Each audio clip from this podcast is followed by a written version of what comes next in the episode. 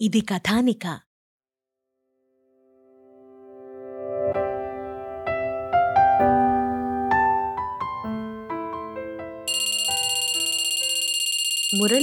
బద్ధకంగా ఆవిలిస్తూ నిద్రలేచాడు ఒంటి మీదున్న మెత్తటి రగ్గును మెల్లగా పక్కకు తోశాడు. కళ్ళు విప్పార్చి ఇటు అటు పరికించి చూశాడు. బాల్కనీ అవతల అద్దాల కిటికీల్లో నుంచి పల్చని వెలుతురు కనిపిస్తోంది. తల వద్దనున్న వాచీని అందుకున్నాడు.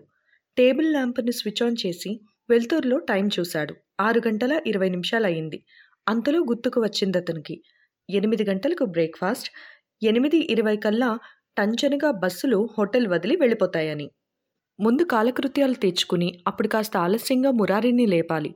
రాత్రి వ్యవహారంతో బాగా హ్యాంగ్ ఓవర్ ఉండుంటుంది వాడికి అని అనుకున్నాడు.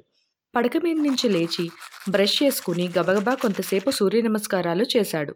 ఆ తర్వాత తనకు అలవాటైన వ్యాయామాలంతా చకచకలాడుతూ పది నిమిషాల సేపు చేశాడు. స్నానం చేయడానికి బాత్రూంకి వెళ్ళబోతూ ఉంటే తలుపు తట్టిన శబ్దమైంది. తలుపు తెరిచాడు ఎదురుగా వంశీ. రండి అని లోపలికి పిలిచాడు మురళి. రాను అని అన్నాడు వంశీ. మరెందుకు తలుపు తట్టినట్లో? అని అంటాడు మురళి. ఈ బ్రష్ మీద కాస్త భారతీయ టూత్పేస్ట్ వేసి పుణ్యం కట్టుకోండి అంటూ బ్రష్ ఆడించాడు. అతని మాట ముద్దగా వస్తోంది. ష్యూర్ అంటూ మురళి తన పేస్ట్ ట్యూబ్ అతనికి అందించాడు. నేను సూట్ కేసులో పేస్ట్ పడేయడం మర్చిపోయాను. నిన్న రాత్రి షాపింగ్లో ఇక్కడ దొరికే పేస్ట్ కొన్నాను. My god! నోట పెట్టగానే షాక్ తిన్నట్లయింది. నోరంతా పచ్చి పుండులా అయిపోయింది.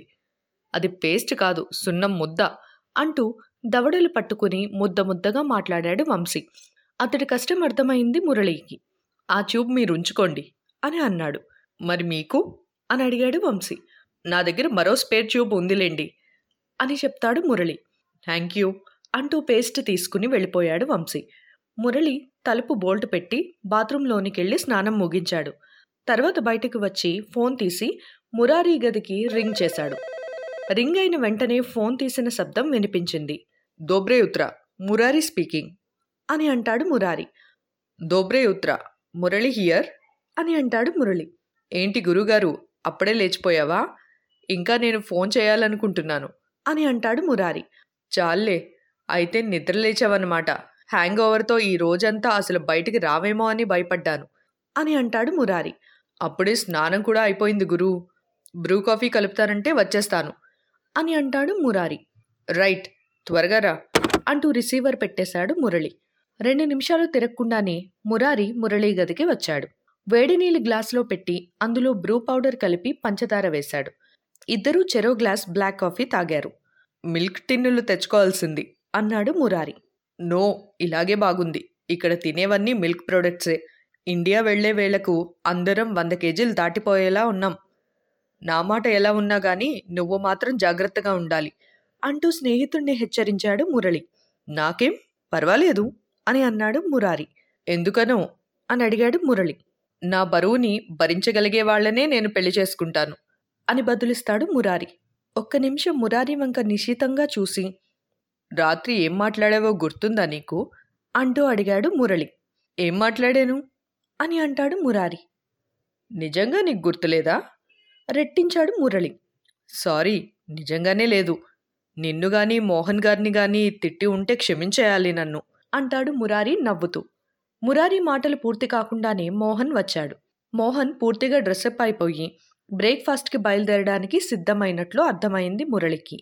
లేత నీలం రంగు సఫారీ సూట్ మెడలో నికాన్ కెమెరా కళ్ళకు రెబాన్ గాగుల్స్ కోటు కాలర్ మీద బంగారంతో చేసిన చిన్న పువ్వు. టిప్ టాప్గా తయారై వచ్చాడు మోహన్. గుడ్ మార్నింగ్ ఫ్రెండ్స్ అన్నాడు. వెరీ గుడ్ మార్నింగ్ అన్నారు ఇద్దరు. ఏంటి? హాట్ హాట్ డిస్కషన్ అవుతున్నట్లుంది మీరిద్దరికి? అంటూ నవ్వుతూ అడిగాడు మోహన్. ఏం లేదు నిన్న రాత్రి విషయాలు మురారి తనకేమీ గుర్తులేదంటున్నాడు అని అన్నాడు మురళి. నిజమే నాకేం గుర్తులేదు అని అంటాడు మురారి. బ్లాక్ కాఫీ తాగుతారా? అడిగాడు మురళి మోహన్ వంక తిరిగి. తాగను పాలు లేని కాఫీ నాకు రుచించదు అని చెప్తాడు మోహన్. ఇంతకీ రాత్రి నేను ఏం పొరపాటు మాట్లాడానో చెప్పలేదు మీరు అని అంటాడు మురారి. చెప్పమంటారా? అడిగాడు మోహన్. చెప్పండి. మీరు రాధను ప్రేమిస్తున్నారు అవునా? అని అడుగుతాడు మోహన్. ఏ రాధను? మరీ మీరంత అమాయకంగా నటించకండి. రష్యాలో రాధలెక్కడుంటారు? మనతో వచ్చిన రాధ సంగతే మాట్లాడుతున్నాను అని అంటాడు మోహన్. అంతలోనే మురళి కలగచేసుకుంటూ రష్యాలో రాధ ఒక్కరే కానీ కృష్ణులు చాలామంది ఉన్నారు అని అంటాడు. మురారి ఏం మాట్లాడకుండా అతని వంక చూశాడు. కృష్ణులు ఎలా ఎక్కువ మంది ఉన్నారు? అని కుతూహలంగా అడుగుతాడు మోహన్.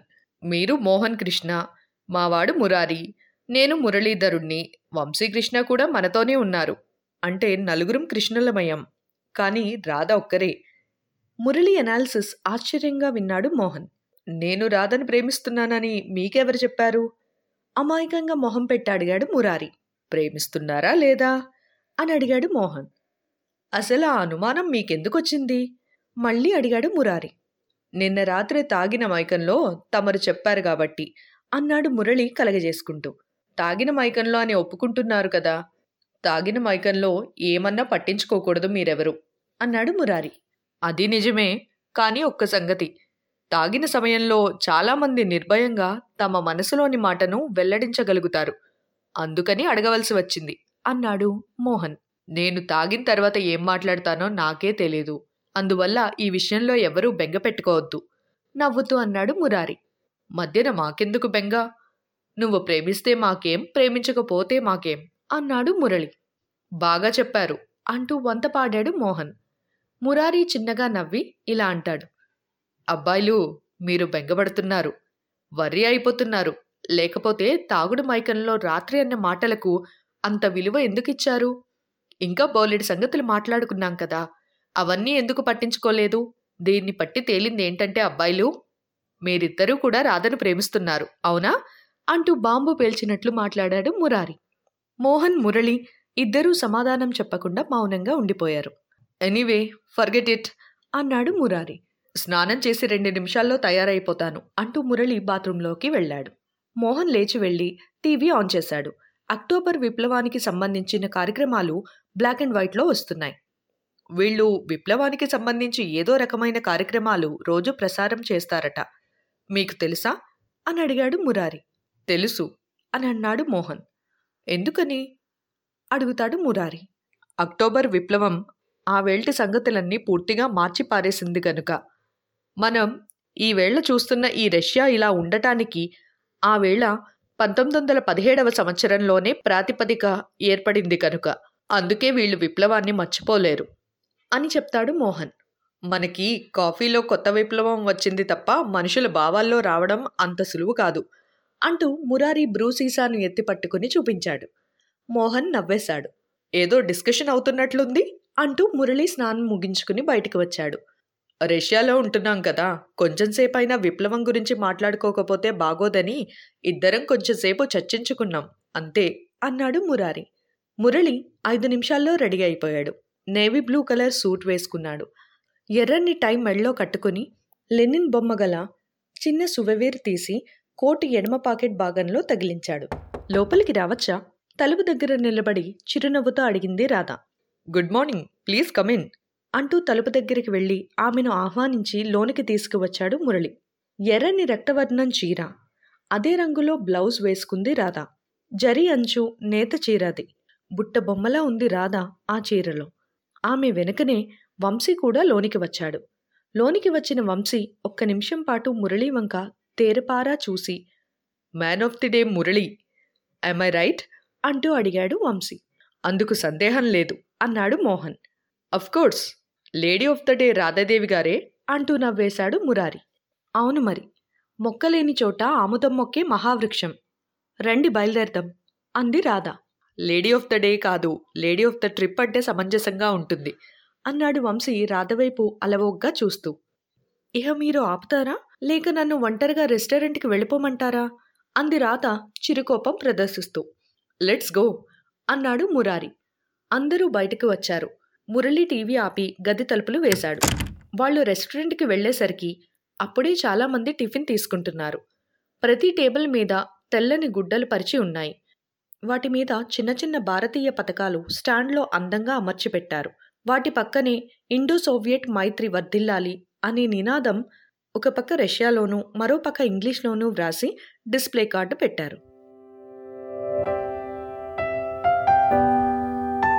మరి తర్వాత ఏం జరిగిందో తెలుసుకోవాలంటే నెక్స్ట్ ఎపిసోడ్ వినండి. ఒక రాధా నలుగురు కృష్ణులు. ప్రతి శుక్రవారం మీ ఫేవరెట్ పాడ్కాస్ట్ యాప్స్లో రిలీజ్ అవుతుంది. ఇది కథానిక.